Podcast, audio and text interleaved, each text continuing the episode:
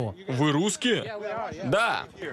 Передайте привет Владимиру Путину. Скажите, что мы ему очень благодарны. Соединенные Штаты, согласно соцопросов, для россиян являются врагом номер один. И второе место почетное занимает наша страна, Украина. Это все результат действий а, боевой российской пропаганды против своего населения. Она, эта пропаганда активно или на максимум работает с 2014 года, с момента а, аннексии украинского Крыма и на вторжения на Донбасс. И вы не поверите, но сейчас а, риторика кардинально изменилась в Российской Федерации. Теперь бабушек и дедушек здесь которые, кстати, на карантине, не пугают солдатами НАТО. Меня зовут Роман Соболюк, я корреспондент агентства Униан в Москве. Подписывайтесь на мой YouTube канал, об этом вам сейчас расскажу. Ну а тем временем военно-транспортный самолет ВКС России с гуманитарной помощью приземлился в Нью-Йорке. Об этом во время телефонного разговора договорились Владимир Путин и э, Дональд Трамп. Да-да, Россия сама спасла Италию от эпидемии коронавируса и теперь взялась за Соединенные Штаты. И это просто потрясающе, как можно за секунду, но полностью сменить акценты. Теперь Америка, эти там за океаном, они не сдерживают Россию. Они не придвигают а, солдат НАТО и не расширяют НАТО у российских границ. Все должны объединиться вокруг общей угрозы. И вот возникает вопрос, а насколько искренне наши российские не друзья. Ведь они очень часто а, говорят какие-то приятные вещи о гуманизме, а, о мире во всем мире. Но при этом их армия может фигачить по украинским позициям а, без каких-либо ограничений. Что-то мне подсказывает, что дело тут м- очень простое. Дело в нефти. Точнее, в падении нефти. Потому что все эти российские понты, а, амбиции, а, центр геополитического мира, это все держалось на, на цене на нефть выше 60 долларов. А когда было 120, ну, мы помним, чем это закончилось. Вторжением в Украину. Это, так сказать, от перенасыщения э, баблом. Но, кажется, на какое-то время этот период закончился, и даже ближайшие союзники в лице Александра Григорьевича Лукашенко намекают, что готовы покупать российскую нефть по цене 4 доллара за баррель. Сейчас а, четвертый месяц, апрель 2020 года. А еще в начале года, совсем недавно, россияне а, этими ценами на нефть и газ своих братишек душили. Сколько было а, раундов переговоров на тему обнуления белорусского государства. И вот Александр Григорьевич поздравляет а, Путина с днем, как они там называют это, единством двух народов. И да, выставляет уже свою цену. А, да, здравствуйте. Ну, настоящий ажиотаж вызвал прилет российского военно-транспортного самолета в аэропорт имени Кеннеди в Нью-Йорке. Сотрудники наземных служб подходили к Ан-124, снимали его на телефон, фотографировали эту громадину. Сфотографировать эту громадину, которую когда-то сконструировали в городе Киеве, я думаю, согласился бы любой человек, потому что таких самолетов действительно а, немного, а, так сказать, штучный товар, Такие самолеты больше не производятся. Но если вернуться к этой, как же это они говорят, гуманитарной помощи. Э, разгрузка этого гуманитарного груза началась вот э, буквально несколько минут назад. Э, нужно отметить, что быстро нашли общий язык российский экипаж и американские грузчики. Видно было, как они помогают друг другу, подсказывают. В, прямом... в этой начитке самое важное слово – гуманитарный груз. И, конечно, можно только приветствовать, что страны друг другу помогают, Но это же Россия. Э, я видел, как американцы комментировали, как они благодарили Россию за помощь. То есть в российском телевизоре э, целые сутки э, с таким надрывом рассказывали, как Ан-124 Руслан привез гуманитарный груз из Подмосковья аж в Нью-Йорк. Дело в том, что вот в это же время украинские Русланы, ну, практически нон-стоп гоняют из Китая в Европу и возят коммерческие грузы. И, понятно, наполнены они, эти самолеты, в первую очередь медицинским оборудованием, масками защитными и так далее, и так далее. И наша авиакомпания Антонов и госкорпорация Антонов, они об этом говорят, что а, выполняют эту важную миссию в ситуации, когда мир столкнулся с этим гадским коронавирусом. А, поставленное Россией медоборудование начнут использовать незамедлительно. А, гуманитарный груз из э, России в США поступил по линии Минпромторга. Договаривались об этой поставке в ходе недавних переговоров э, Путин и Трамп. Казалось бы, можно было только возрадоваться на российским успехам на а, Ниве топтания земли страны НАТО до того момента, пока не выступил Государственный департамент США.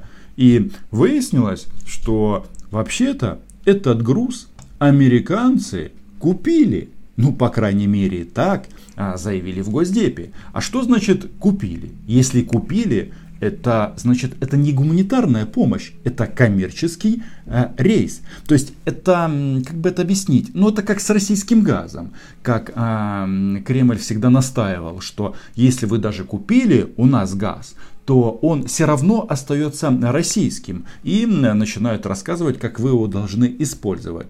Но, по-моему, э, многим тогда эта ситуация не понравилась э, с газом. И сейчас а, аналогично. Если вы товар продали, значит, а, называть его гуманитарной помощью как минимум некорректно. Да. А не могли бы в Кремле уточнить, кто именно в США просил у России помощи для борьбы с коронавирусом?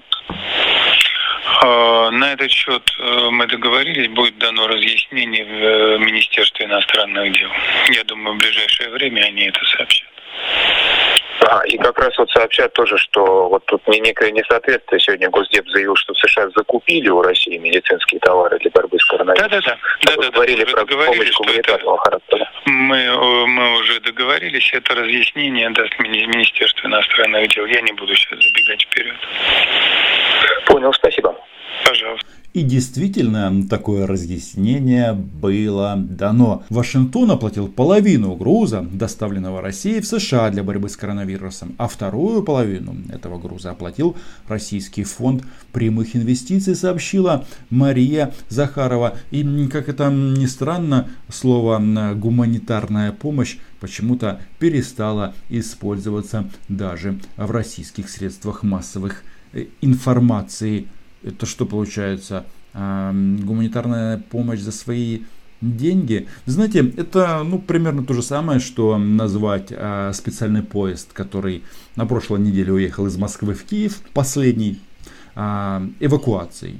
Это некорректно так говорить, потому что билеты на этот поезд продавались в кассе. А если а, ты это покупаешь, значит это транспортировка, потому что эвакуация, она бесплатна. Собственно, как и гуманитарная помощь. Но очевидно, а, вот а, на фоне а, падения цен на нефть наши на российские недрузья пытаются смягчить отношения с Западом. И логика в этом есть. И вот эти телефонные разговоры между Путиным и Трампом, они, конечно же, посвящены в первую очередь не вот этими поставкам. Потому что, по большому-то счету, если э, настоящая эпидемия и больше 200 тысяч заболевших, то э, одним э, бортом ты ничего не исправишь.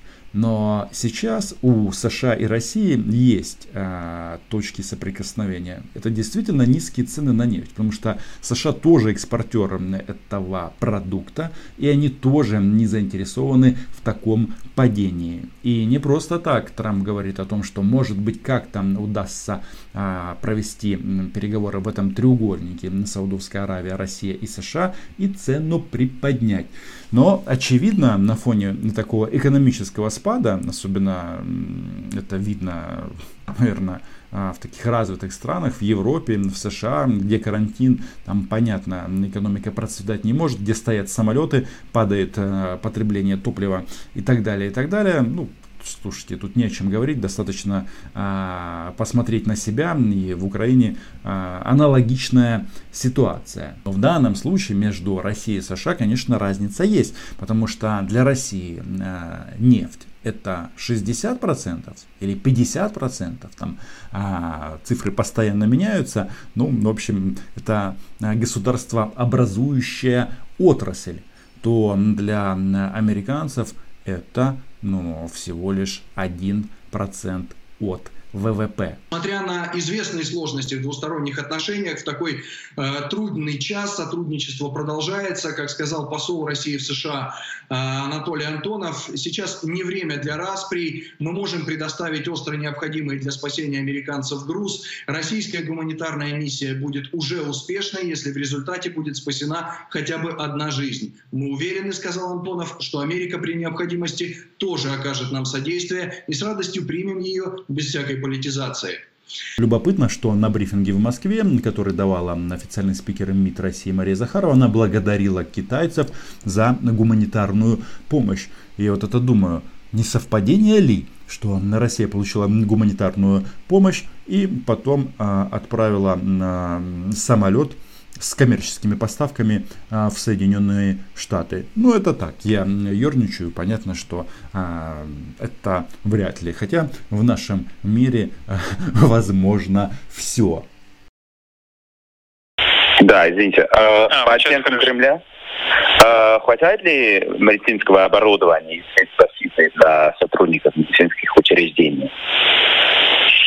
Из штаба, из штаба докладывают, что хватает.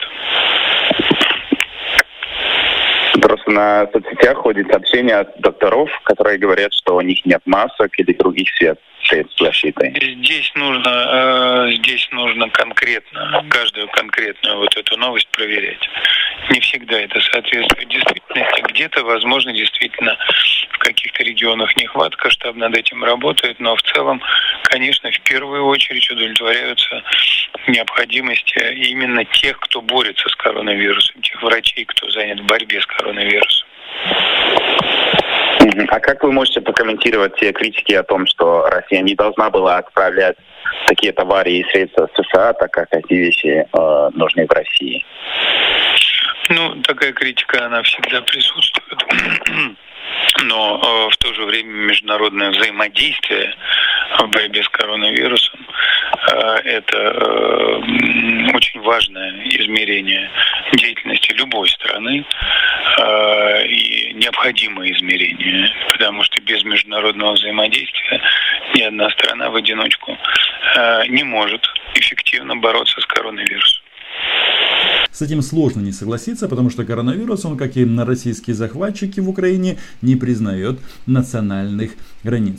Но любопытно, и здесь а, большой знак вопроса, а как отреагирует Российская Федерация, когда вот эти вот все миротворческие и так называемые а, инициативы на тему гуманности, ну, как бы за них скажут спасибо, но в части там, санкций и так далее, и так далее, ничего не изменится. Просто вот у меня иногда возникает опасение, чтобы наши российские друзья а, не начали срывать свою злость а, на Донбассе. А метод у них, как известно, один. Это артиллерия, танки, которые э, эта страна а, поставляет тоже в рамках а, проекта «Мы симпатизируем». На этом все. Подписывайтесь на мой YouTube канал и читайте наше агентство Униан. Чао! В Нью-Йорке сейчас очень тяжелая действительно ситуация, и поэтому важность этой помощи сложно переоценить.